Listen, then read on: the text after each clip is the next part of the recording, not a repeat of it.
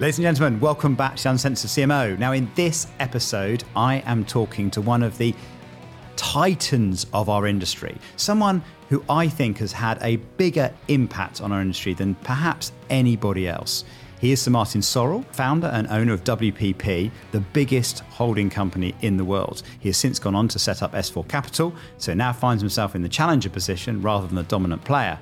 I wanted to talk to Sir Martin about what he sees as the biggest challenges facing our industry today.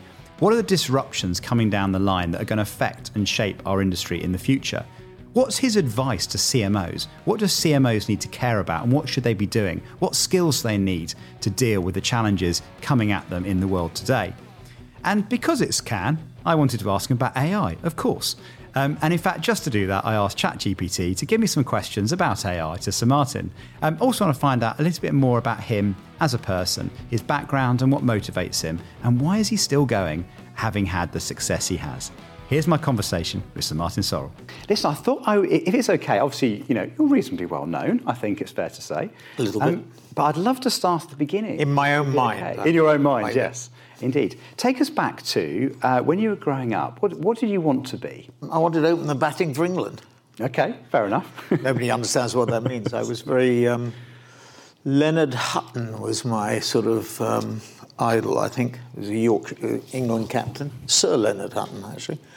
So I'd probably want to open the batting for England, is probably the answer to that. Brilliant. Um, I got into to advertising by accident, really, because my dad said, uh, you know, what you should do is you should find an industry you enjoy, find a company in it within it that you enjoy and have fun with, and then build a reputation. Not a reputation, you know, to do podcasts with you and uh, Cannes, but you know, just to in the area in which you operated. And then if you fancied doing something on your own, and the magical age was 40, actually, because, you know, 40 was the age when uh, you'd done your first 20 years. Yeah and you had your other because people used to retire at 60 they didn't carry on carry on like I've done. But so uh, so you, you know, build a reputation. If you fancy doing something on your own when you're around 40 go ahead and do it. So that was um, it. And I, I sort of fell into it because uh, I was working for James Gulliver um, who was a very successful food retailing entrepreneur. He sold Fine Fare to RCA Corporation. Don't ask me how a retail food operations ends up inside RCA Corporation, but it did.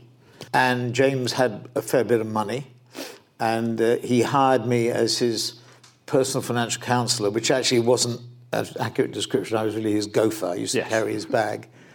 And we invested in um, a number of things. We invested in Taverner Rutledge, which was a sweet manufacturer up in Manchester, Sayers Confectioners, which was a bakery also up in, in the north, in um, Alpine double glazing. Oh, um, uh, these were all sort of small public companies which had, had done pretty well or, or, were, were stagnating and anything. And then the other thing was Garland Compton. And Garland Compton was run by a man called Ken Gill, and it had gone public. So it was um, Garland, the Garland agency in London, plus Compton in America had a stake in it. And Ken Gill was worried about the creative reputation of uh, Garland Compton. You know, it had Procter as its biggest client, J and J, I think, Eli Lilly, and some others. And he said to James, a good friend of James Gulliver, uh, said, you know, who I'm thinking about goosing up the uh, creative reputation, and I've got you know these Saatchi brothers, and and what Maurice and Charles did was effectively reverse. They, they did a reverse takeover of Garland Compton, which had gone public. Mm. And James was consulting for them, and I ended up being the sort of consultant. So I used to go into Charlotte Street uh, one day a week. I had an office in Charlotte Street, not on the top floor where Maurice and Charles were, but I think it was on the second or third floor. And I used to do consulting for them for about you know half a day a week, a day a week. And then Maurice wanted to hire a CFO, and um, the the consultants were with a firm called Goddard Kaye and Rogers and the consultant was called Brian Burwash. I mean, it's all very funny stuff, actually. And Maurice said to Brian one day, because they, find, they had difficulty finding a CFO for, for Garland Compton as a listed company, the, the guy who was, who was running it was, you know, past 11 o'clock in the morning was somewhat sort of non compos mentis.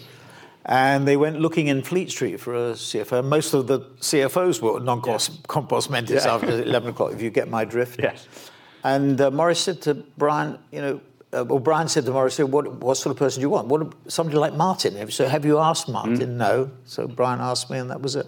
Wow. So that was how I got it. I, f- I sort of fell into it. And Maurice I liked, and Charles I liked, and the atmosphere was very. Tim Bell was there, Jeremy Sinclair, Bill Muirhead. I mean, all, all of whom have survived to this very day. And it was an exciting place to be. Nothing was impossible, Yeah.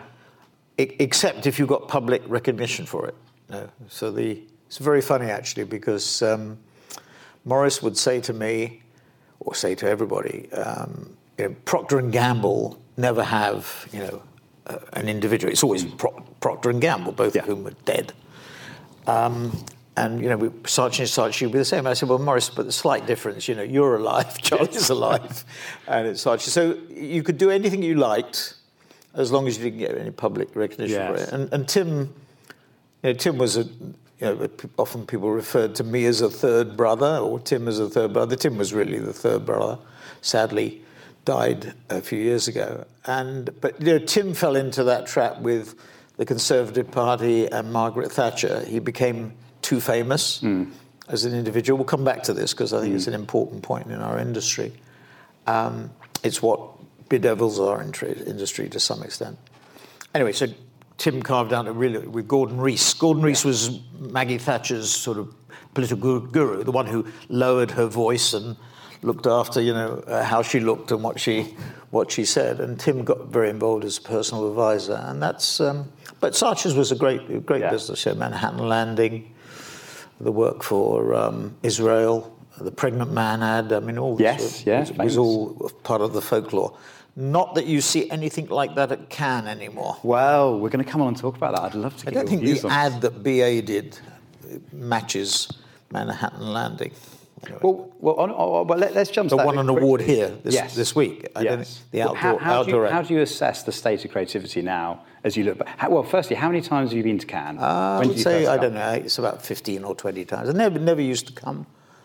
We basically set ourselves the objective at WPP to, to win at Cannes. Yeah. To win. And we had a run of, I think it was about five years. I think it started about Hmm. 2014. And when I left in 18, uh, they flubbed it in 2019, and then they seemed to Yeah. re- reassess the importance of it. Um, it's very different to what it was. I mean, it, it's certainly nowhere near what Roger Hatchuel envisioned. I think it was a bunch of French creatives getting having a glass of rosé on the uh, on the in the south of France in in June. And I don't think if we were, you and I were trying to redesign or di- or set up mm. the equivalent of Cannes, that we would do it in June in the south of France. Yeah. I think we would probably pick an off-peak period, like you know, sort of February or March or something, or maybe January, like rather like Davos, and, and find a place where, you know, the, the rates were slightly lower and and maybe you know a bit more isolated, so that people couldn't do anything else. I mean, the, the trouble here is mm. that there's lots of other things to do in it, to virtue. And in fact, I saw it's really interesting you asked me the question because I saw somebody today who it was her first time here who worked for a, a UK company, a retailer. And I, and I said, you know, what do you think of it? And she said, well, nobody looks at the work. And there's, there, that is true. I mean, most people bugger off on Thursday now. They don't stay for the awards on Friday except the winners. Whereas before, that was very much the Very much reverse. We all stuck around. We wanted to see who won, etc. Um, so I think it's very different. It's, it's to me, Cannes has become like CES Yeah. and CES has become like Cannes. Um, and maybe the common coefficient to that is MediaLink, uh, because CES was too technological. Yeah. So they wanted to be a bit sexier, so they, they called on on MediaLink. And then, you know, Cannes with Ascential and Media MediaLink is not part of Ascential anymore, but it's it's the same thing. But I think it's um, well, I'm gonna it's I, I'm gonna say it's past its sell by date. I, I think I, I think it's got to change. I think it's In what, gone, in what ways do you think? well, I think a number of people said to me today and yesterday and the day before that it's too much.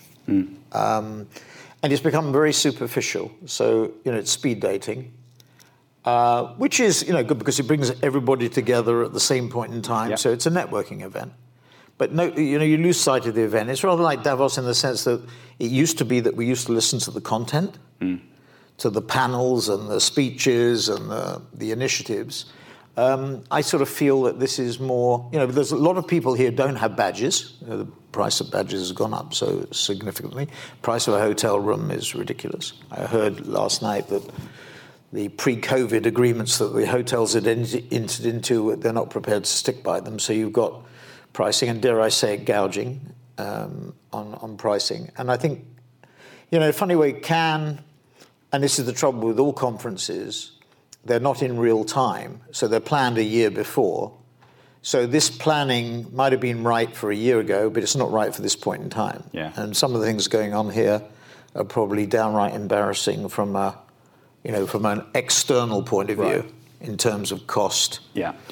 um, and entertainment, and, it, and it's it almost comes down to you know whose my party is bigger than yours, or whose party is the biggest, and um, so I think it's sort of lost a bit, a bit of its focus. Now, having said that, we'll come on to this. Technology is there are two drivers of I think of our industry. One is geographical.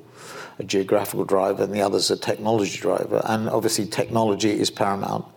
And you see the six big platforms represented here the three Western, and the three Eastern. And you see uh, you know, Amazon and Apple and uh, Microsoft with big presences as well. Uh, and of course, you know, Salesforce and Adobe and LG and Samsung and Shopify and Spotify and Oracle and uh, scads of others, but um, and Pinterest and Twitter and Snap and etc. It's very technologically driven, and I think it's lost the focus around creativity. So- so but we can get into that in a little bit more. Well, let- let's uh, obviously Uncensored CMO podcast. We're you know talking to an audience of CMOs.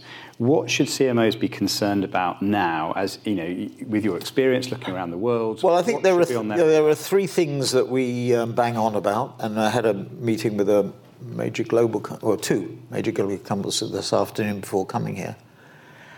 And uh, it, permeates those conversations. I mean, obviously AI is a focus, but just to, we'll come on to that as well, but we're abstracting that from that in a minute. I think agility, people talk about agility. Every CEO says their organization is agile, including agencies, and if you have to deal with them, you find out that they aren't.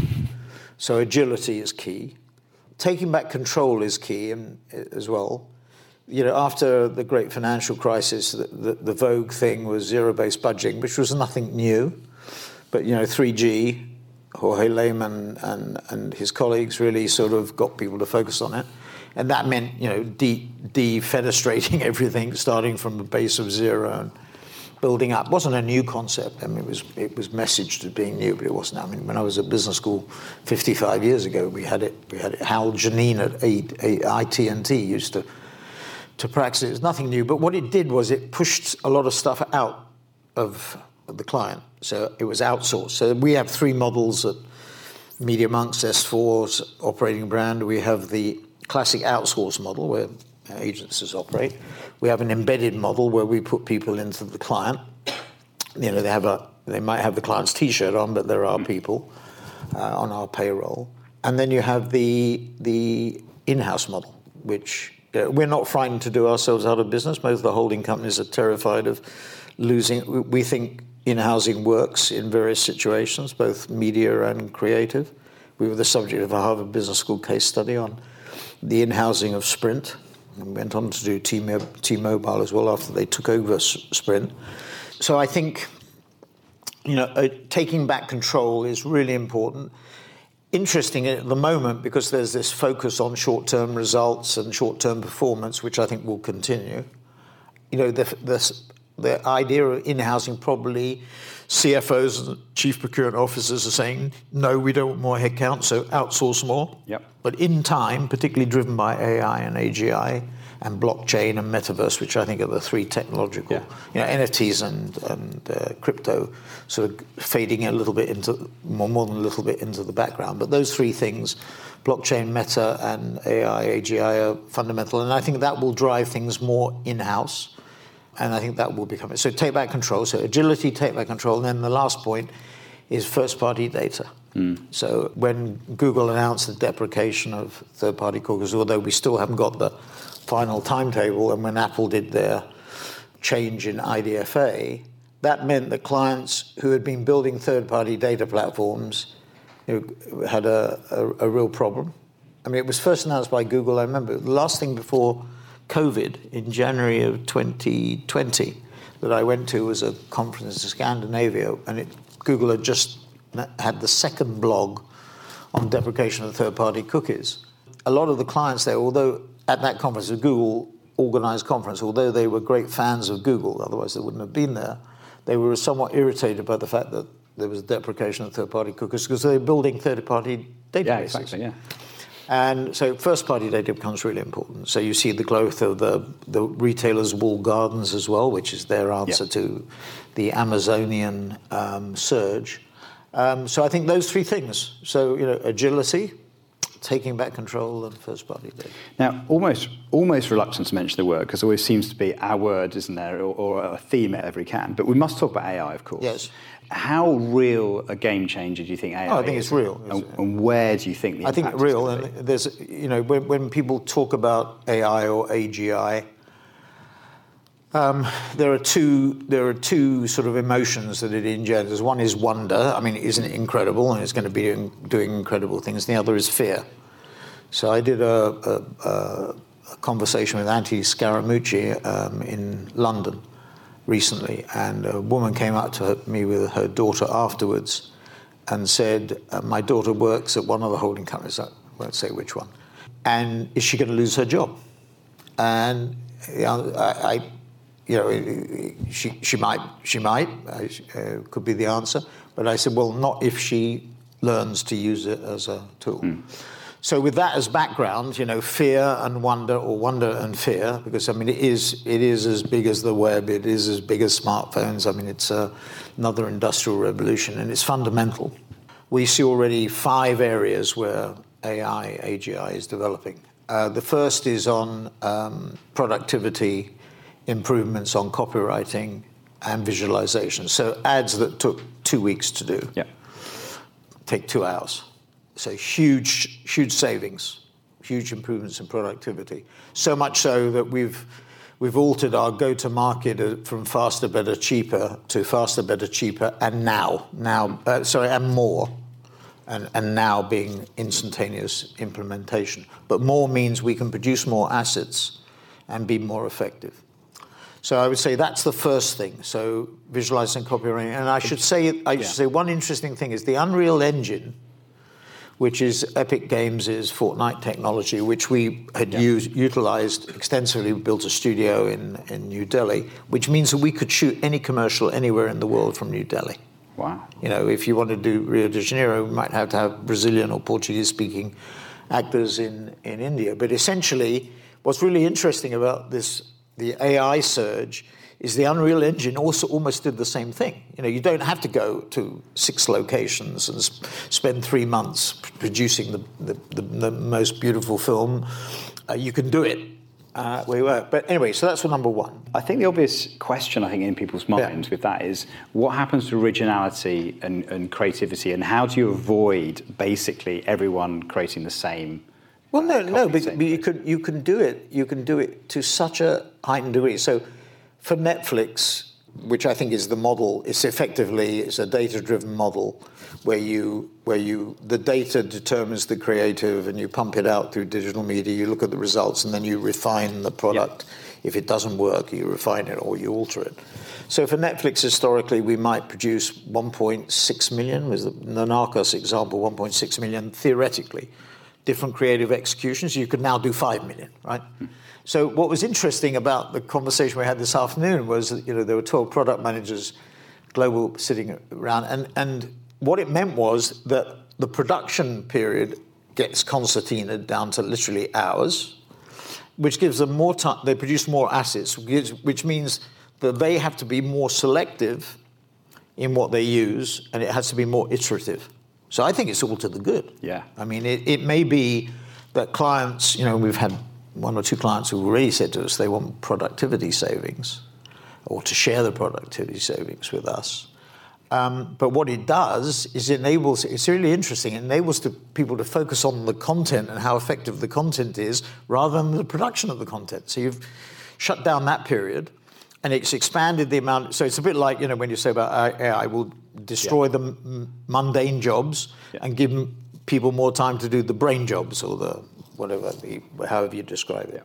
So that's the first area. The second area is hyper personalization at scale. So we can do on a super scale, hence the more. The third is media planning and buying. And I think that, you know, uh, the best way of putting it is, you know, you wouldn't, what would you prefer to do? Use a 25 year old media planner or buyer or an algorithm?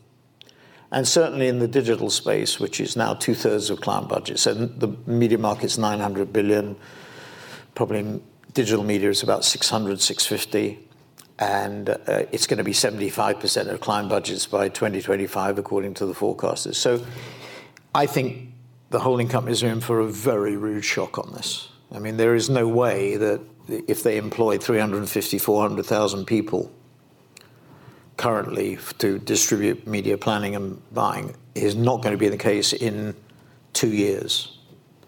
Uh, that that is the situation. And is that because of their overhead they're carrying? They got uh, well, you, there's no need for it. Mm. And again, I say, you know, the algorithm will, will prove it. I mean, you'll need agencies to validate.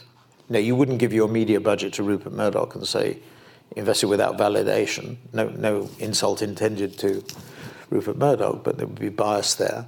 So you need somebody as a, you know, a, countervailing party or, or, as a reseller to validate yeah. what, what's going on. I also think it means that the platforms are going to get closer to the clients. So the six I would come on to. I think. I also think that it means that the six big platforms are going to become even more significant. You know, they're being checked by the regulator from acquisitions, doing acquisitions. You know, Giphy and Activision with Microsoft. So, six platforms: three West, three East, plus Microsoft and Apple, Salesforce, etc. They're going to become Nvidia. Obviously, have a monopoly position in the picks and shovels for AI. I think they are going to become even more important. So if you thought they were big now, stand by. The regulator is forcing them, their research budgets are huge. Their research budgets as a percentage of their revenues are huge, and in absolute sense are huge. So they will be investing more in organic development. AI, AGI gives them. Yep. So media planning and buying. Yep. The fourth area is use of AI as a super tool, i.e., you know, improving our processes, improving client, improving clients' processes. And the fifth area which I think is the most interesting is knowledge. So, and it comes back to what I said before about egos and industry. You know, good people are difficult to manage, um, which is a dangerous thing to say because average people then think to be good they have to be difficult. So you defeat your purpose. But the real jewels in our industry are those people who are good and good at building their brand if it's a multi-branded model. Ours is a unitary model, but are good at participating in that but engage other people that are, who are good individually and make great decisions and make great progress, but they bring in the team. Those people are very rare, mm. Right? You know, you walk down the Croisette, you know, I'm still a shareholder in WPP, and what do I see? I see WPP, Group M, and Ogilvy. Makes no sense, right? What's the point? I mean, if you need more space, you're, you're trying to create one firm, and even Publicis, you know, talk about the power of one. You walk into their reception and you see 47 brands. Yeah. So I, I think um, our industry is bedeviled by, by that problem, uh, that the individual almost becomes more powerful than the, um, the entity. And there's a great parallel uh, with the fashion industry. There was a, a, tremendous documentary recently, I think it was on BBC iPlayer about Arnault and Gucci and Pinault and about Tom Ford and Alexander McQueen, etc. And, and the, the lesson from the film was it's a great film, everybody should watch it, particularly in our industry, was that the creative directors weren't the most important people, it was the brand. The brand that always won in the end. And that Arnault understands that big time. Yeah. He's built the biggest company in Europe, over half a trillion dollars in market value. Was the world's richest man, and, and I, think, yeah. I think Elon Musk has edged ahead again, but, but, but um, as built by building, by understanding that the brands are really important. I mean, the people are really important, but the brands. Yeah. is where the strength, and there's no parallel to our industry. So getting people, and going back to the knowledge factor around AI, AI will enable us to enfranchise everybody inside the organization with the power of knowledge. So what you, what was happening now is that people protect their areas because they control the knowledge. At least in theory, AI will enable everybody. Like we have Yeah. 8,700 people, and I often say I wish you know, everyone knew what the other 8,699 knew. And the guy who resigned from Google said he was re- resigning. He said it was an existential threat because the bots, you know, he used 10,000 bots. Would know, every bot would know what every other bot knew instantly. Yeah. Right? And in a way, AI will get us to a situation not quite as perfect as that, but where if we give people open access and if the data is, that is ingested is good data and, and gets more and better and better, that will give knowledge to everybody in the organization. So the thing that drives me nuts, which is a question I always like to ask people, what drives you nuts and about the business or the brand you're running or whatever it happens to be, is when somebody in our organization says, I didn't know that we had done that or so and so had been involved in that or we were in this geography or we had this capability or whatever. So, with all this in mind, uh, what's your advice to marketing teams? What kind of skill set do they need to, you know, be able to handle this? Well, you know, if you think about AI, the, the, the, the oil of AI is data. And, you know, going back to the agility, you know, take back control, first party data uh, mantra, clearly control of data, first party data for deprecation reasons, hmm. IDFA reasons as well, becomes critically important. And, you know, I would advise every client to look at their agreement with their media agency as to who controls the data. Because many media agencies control the data, and that's the way they exert control over the client, and they prevent change. In an AI world, at the very least, everybody should be experimenting now. You should break off a brand, preferably give it to us to work on. Uh, you break off a brand and start to ex- experiment with the productivity around copywriting and visualization around hyper personalization. You've got nothing to lose, and you should do it quickly. You don't have to turn the whole organization upside down by doing it, but break off a bit and, and, and do it. So I think those are the skills. So the data skill is going to be absolutely critical because the real, the engine oil, the oil that lubricates all this is going to be um, the personalized data, the first person data, um, you know, approved by consumers, and no doubt we'll get into that. In our pre-prep meeting, we talked about a little bit about that issue. But I think that's the core skill, and then it's going to be about understanding, well, agility is really important. So managing an organization extremely flexibly and responsibly. I mean, every conversation I have with somebody in the marketing fashion, doesn't have to be the CMO or the CSO or the CIO, um, complains about the fact that um, they don't move fast enough, they don't have enough control, and that the first party data assets are very difficult to bring together.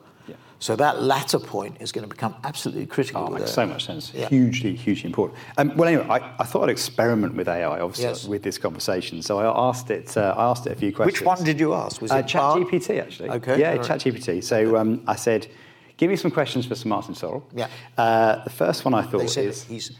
They said who? Who? exactly. Remind me. Um, anyway, first one. Uh, what's the best question for Sir Martin Sorrell were you to interview you, right? Mm. Uh, now, I, I think this is a bit obvious, and you may have already answered this, so they, they get more interesting as they go along.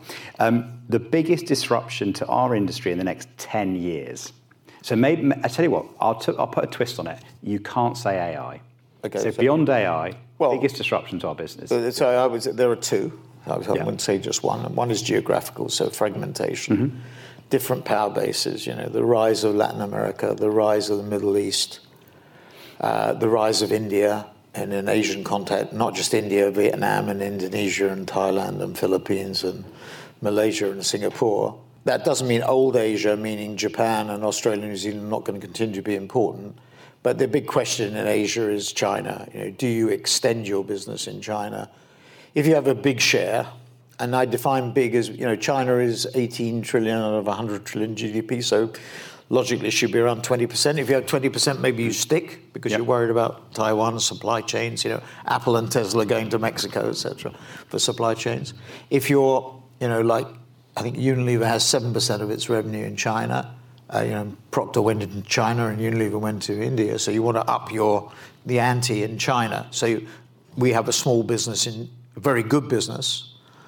Um, as my mother said, you know, good things come in little packages. And um, you know, our Chinese business is very strong, but we have to be bigger. And, and Chinese brands are being very expansive at the minute. And then outbound Chinese, what people don't understand is the platforms, in many cases, they're second, so for Alphabet, for Amazon, for Meta, their second biggest profit unit is outbound Chinese. So these are Chinese firms that are building their businesses i- internationally. So geographical fragmentation and the outlook for Europe, I hate to be depressing in, in, in France, but here goes.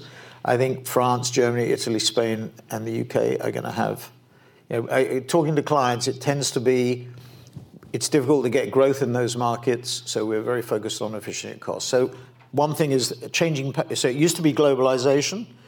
You can say it's deglobalization if you want, but it's certainly fragmentation. So picking your battlegrounds before you didn't matter where you were, as long as the demographics were fine, Yeah. free trade, and uh, always operated uh, to help you.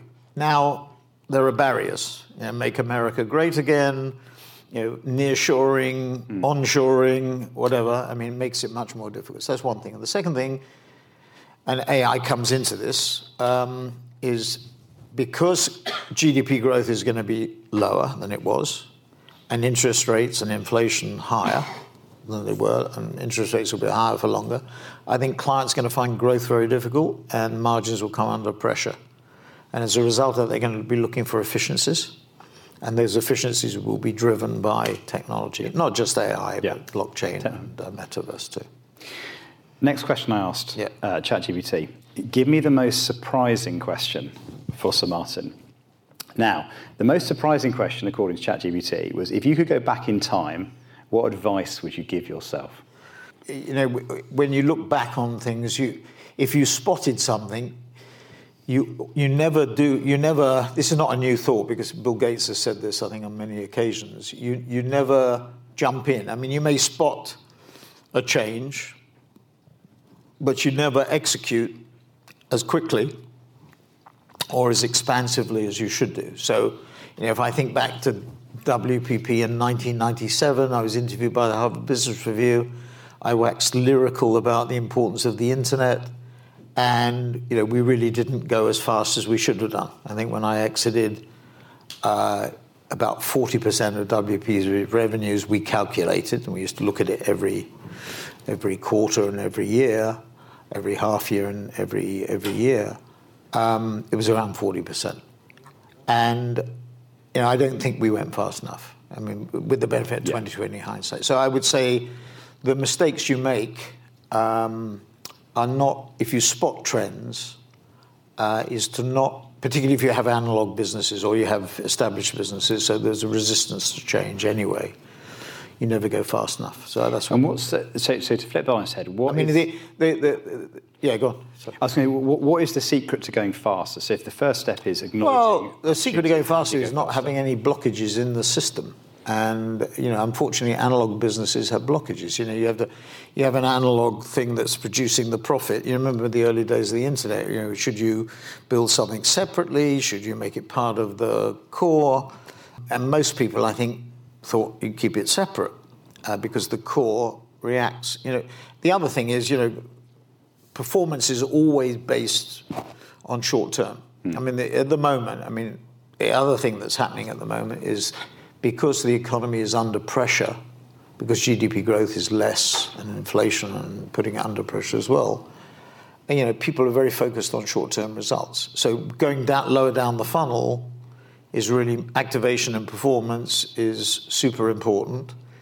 And you know, I hear a lot, particularly of new CEOs coming in or being promoted, saying to CMOs, you know, what the hell are we doing this upper funnel stuff?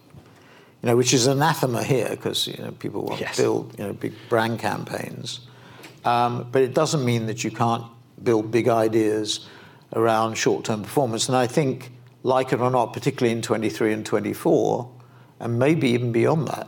You know, after the U.S. presidential election in 24, I think activation and performance is going to become even more important. Again, anathema here because Yeah. people are looking for big, you know, Manhattan landing rather than that poster ad. I think probably Yeah. would be the the, the thing. So is, it's, is it's, there a risk of being over an over reliance? Oh, yeah, there's always a risk of, risk of it, but look, it's a fact of life. And you know, the average life of a CEO is probably it's getting shorter, and it's probably maybe four or five years.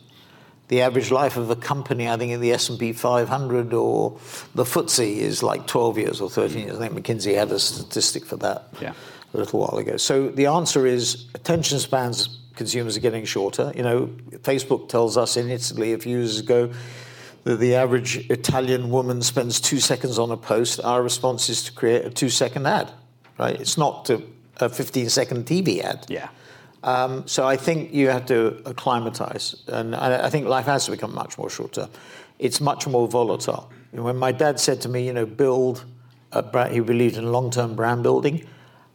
Again, it's anathema to say this, but I'll say it. I'm not sure that that's as relevant today as it was historically. So attention spans are shifting, are shortening.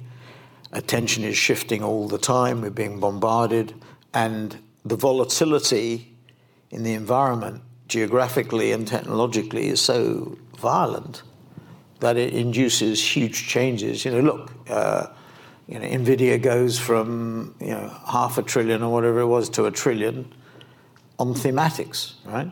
Yeah. I mean, this is on a belief. I mean, the, the valuation multiple looks ex- extraordinary, but you know, or Tesla, another good example. Yeah?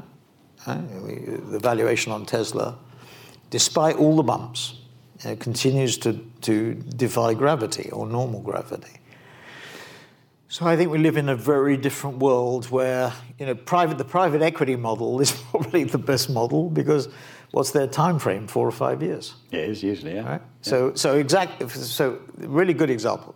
And I won't say what it was so this afternoon I heard that a digital company had run into a major Me Too problem it is owned by a private equity company okay um, nobody knows it it was written up in the in the press today. Uh, I won't say where and when, but it was written up, and it didn't mention at all that the ownership of that company is by one of the major private equity companies. Uh, which is really interesting because if it had happened, you know, think about Anheuser Busch, Yeah. right, and Yeah, Bud yeah. Light, nanosecond, boom, It'll be everywhere. right? Yeah. This, it was written up in a major uh, European newspaper, one country in Europe, and it hasn't seen the light of day yet. Maybe it will. Hmm. Maybe as a result of this podcast, it will. Um, Yes. But it's really interesting. You know, private equity is insulated. And when you say that to the private equity people, they say, no, no, no. Hmm. But it is. Because they're not in the public gaze. And, Yeah. so it's real, that's a. I, I, I briefly worked in private equity, and I remember the, the owner saying it's called private for a reason, and we want to keep Well, it that way. Yeah, You know, You know, it- it's like you know, I mean, WPP sold control of Kantar, and Bain Capital, you know, from what we can see from the published data on the Kantar website, is doing much much better. And I, you know, I. I look at that and I'm particularly irritated by it because, you know, why didn't we manage when we owned Kantar? I thought it was a bloody good idea to own it and to have it as part, but we didn't manage to integrate it or run it as well as Bain Capital. And maybe doing it in the private lens, that you know, clearly there was a big cost structural issue in France and Germany, Italy, and Spain, and obviously it's more difficult to do restructuring in those markets, as hmm. the tech companies have found out recently. But in a private in a private atmosphere, it's much easier to do Yeah. than if you've got you know Yeah. a BBC or, or hundred percent, or yeah. everybody else breathing down your neck. So the next question I asked uh, ChatGPT was, "Give me the most controversial question for you." Now this is where it gets interesting because it responded to say, "When asking a controversial question, Sir Martin, you should make it thought-provoking but respectful." So it appears ChatGPT is even giving advice on how to deliver a question. Yeah. Um, but but the, what it came up with, what are the ethical considerations when looking at how advertising uses our personal data? Yeah, I, listen, I think it's not an easy answer to that, but I think as long as the consumer knows what he or she is signing up for, it's, it, it's fine. but you know we are bedeviled by you know when you sign up for, try to sign up for a website you know you, you, the agreement is like 16 pages long and you Have you have you ever read it? Have you ever read? uh, no, no, I, I must admit, I, no, no, I mean, it's extremely tiresome. And I actually came past, came into contact with a third-party data company that we were looking at many, many years ago, and I didn't realise that I'd signed up. It was on American Express actually, I, that I'd signed up for what they they were using the, the data for. But I think really, and you know, I can remember going back. We had Siegel and Gale as part of uh, WPP at some, at some point in time. I still think it still is. Anyway, but what they did was they simplified the language for applying for a passport. So the and the language, you know, the immigration form, and they simplified the language, and it's exactly the same. I mean, it was complex, and you had to have a PhD to figure it out. What you do is you simplify it, and I think as long as the consumer knows and maybe you know the option, give the option of the consumer to control the data Yeah. that he or she has, you know, which he or she could sell if they wanted to. So as long as they know and they're conscious of it, that's fine. But if they don't know what they're signing up for, that's a problem.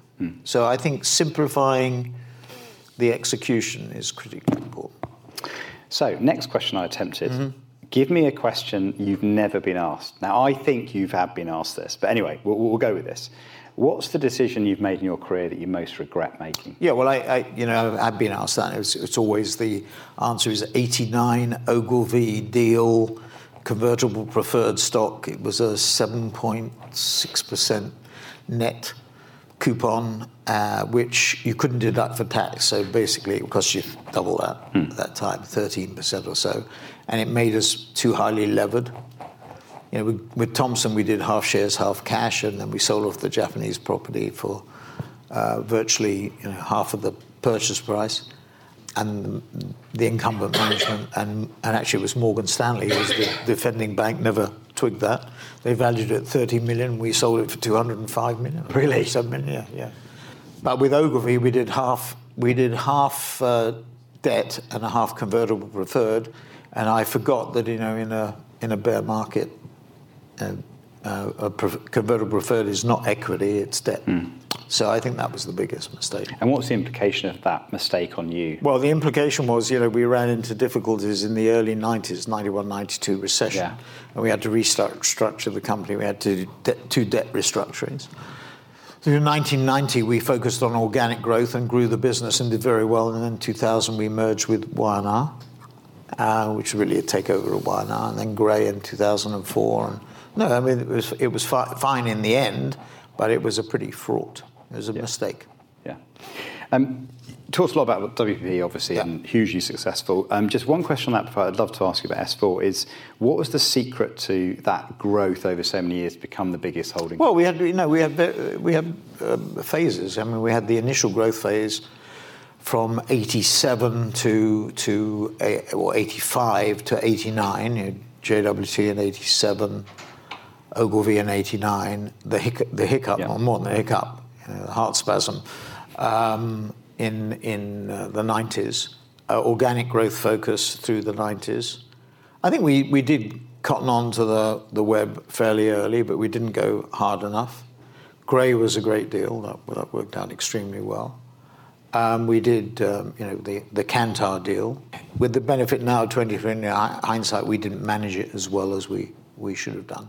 But you know, you see that with the packaged goods companies. You know, Nestle sold off control of their, some of their ice cream businesses, Unilever their tea businesses, and the private equity companies that bought them, PIA, I think for for the ice cream business at Nestle and CVC for the tea business, they all seem to be doing extremely well in private equity hands. So it's about sort, sort of sort of focus. So we went through phases there. So you know there wasn't one Yeah. consistent pattern to it. Um, and S4 is the same. You know, we had a, uh, we've had a, a phase of very strong growth through mergers, as we call them, uh, because it'd be 50-50 deals in terms of cash and equity. And, and now we're in a consolidation phase. So, so you, you have different phases. I don't know the secret of success. I mean, the, the WPP model is a, is a multi-branded model. I think that's not fit for purpose anymore. My own view is they should break WPP up because WPP is now valued at $12 billion. Publicis and Omnicom are valued at 19 billion each, and IPG is valued at 15. It doesn't make any sense at all. I mean, people say, well, WPP's got more debt, but they've got 1.4 billion sitting in Kantar in their minority interest in Kantar on the basis of the valuations that people can, can impute, and then about another like 400 million in FSG, the the PR company that they've sort of spun off a bit. So you've got sort of two billion that would take care of the debt. Yeah. Uh, so it makes no sense to me, and I, and I think you, you you know I think they're probably too fat and happy. Well, Very- one question I want to ask Being a bit naughty, but I think they're probably too fat and happy. Uh, obviously, huge success. You know, uh, creating the biggest you know holding company in the world. What motivates you to start again and I build? don't, I, I don't plan to play golf, or I don't like to play golf. I did work. You don't like being bored? I did work for Mark McCormack, and I did work, you know, for Arnold Palmer and Gary Player and Jack Nicklaus Yeah. and Arnold and Tony Jacklin and Peter Oosterhuis and Clive Clark and all people like that. Um, so I saw golf at first hand, and I don't want to play golf. It's an old, man, old man's game. I prefer to play cricket. As, as that- we started out. saying, Yeah, yeah. Although, you know, it's not a great thing to say having lost by two wickets yesterday. That's a bit galling. Oh. Well, I've, I've got a few quick fire questions. Yeah. I thought it'd be, it'd be fun to, to hit you with some unusual, different questions as well. Okay. Um, I've just finished watching Succession. It was incredible. Uh, it appears to be based fairly closely on the uh, on the Murdoch empire. Hmm. How close to real life do you think it is? I think it's pretty close. I mean, I, I remember the, the, the woman who uh, responsible for the scripts. You know, there's a big team, and she described on Radio 4 how they all get together for 30 days and sit in a room and you know, bounce ideas off one another. And she said, you know, the fact that they don't, say, they say they don't watch it is indicative of how close to near to the knuckle it is. I, I, I found the actors who played uh, Roman and Shiv and whatever, I, I've, because I know a little bit, not very well, but I know Lachlan, know James, know Rupert uh, and Elizabeth. Um, you know, it didn't strike me. uh, Brian Cox doesn't strike me being Rupert, and you know, I don't think the the, the three the three kids. Uh, the three Murdoch kids. Um, so I think there's probably a, there was a dissonance there. Having said that, the plot, you know, I thought I wasn't so keen on series one, two, and three, but I thought four was pretty pretty Yeah, it good. was- it And, was uh, pretty good, wasn't it? And the final, I mean, the final one is the final episode is set up for a sequel, but they tell us isn't. I, I would bet it'll come back. Oh, of course it will. Yeah, yeah, yeah. they always say that, don't they? Just to keep you watching. Um, tell me something you've never told anybody else. Oh, well, it's not. I told you. You. you, You did tell me this morning, by the Yeah, way, so, but, I- I but said- we'll but I- pretend that didn't happen. Oh well, okay. So, so uh, well, I was talking about. I was in Amsterdam, um, and somebody asked me. uh, One of the monks. I saw the monks in the media monks in Amsterdam and Hilversum. We have about 750 that sit there in Amsterdam and Hilversum. And um, one of the questions they asked me is, you know, what what does nobody? Do? So I wear I wear what is um, I'm Jewish and I wear a tzitzis, right? Um, and tzitzis has fringes. I mean, um, the central prayers say you should have uh, fringes on the corner of all your garments. So instead of having a fringe on the corner of every one of our garments, we have a, a garment we wear underneath, which have fringe, fringes on them. So I wear a tzitzis, which happens to be my dad's tzitzis. So um, that's sort of so I'm not orthodox. You know, I'm probably a three day a year Yeah. Jew, which means Rosh Hashanah and Yom, Yom Kippur. But having said that, I, I do do that. So that's a sort of that's something that hasn't been publicised until now. Yes, there you go. We're we're exclusive on this on this podcast. Um, if you were to, and this might be a bit close to what you are doing, but if you were to build a fantasy uh, agency, like, like a Fantasy. fantasy football team where you could pick full service agency, you could build it from scratch, money's no object. Hmm. What would you? Who, who would you? How would you put it together? Well, I'd have uh, sort of have elements of it. Um, you know, if I look at our competition, you know, you, I always come back to Accenture. I don't get the feeling that Accenture are as enthusiastic as they were about the area that we're in. You know, when I say we're, the industry is in sort of digital. I mean, it, it, it appears to be about, uh, you know, Accenture is what, I think 60 billion of revenue. It's huge. 800,000 people. And I think digital communications or the digital area that we compete with them is probably I don't know seven or eight billion of it. So it's it's pretty big, but I don't get the impression that they're as focused on it because you know if you have a sixty billion dollar beast. Um, you know, you to feed that beast, you have to have big contracts, not the sort of contracts that we compete for, which are you know, chump change in relation to what they need to feed their base, beast. So, so one of the answers would be, you know, you have that digital piece, you know, what is called um, Droga 5 or yep. Song or whatever they call it yep. now. I think um, David Droga said everybody has to change their name for Song except Droga 5. And maybe the, the, monkeys in Australia as well. Yeah. Um, so that would be one part of it. I would say there, there are bits inside WPP that I think are really interesting, like AKQA and mm-hmm. maybe a bit of VML, but, but more AKQA, I think, than VML, to be fair. And then inside IPG, there were, there were bits RGA and Huge. They're not as good as they were, from what we hear. And Wieden would be another one, right? Which are the super, super good bits. And then, you know, there are specialists Oliver, that would be one you know, which competes on the on the the uh, content side.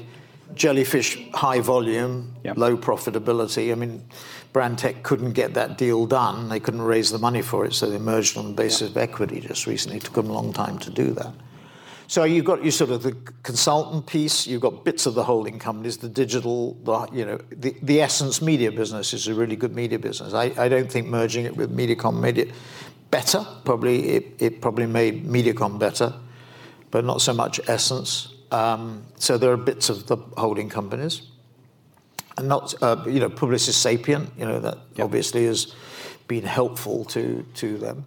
And then there are sort of specialists. So if money was no object, you would, and then the, the other area adjacent to Accenture would be companies like Globant, you know, which we had.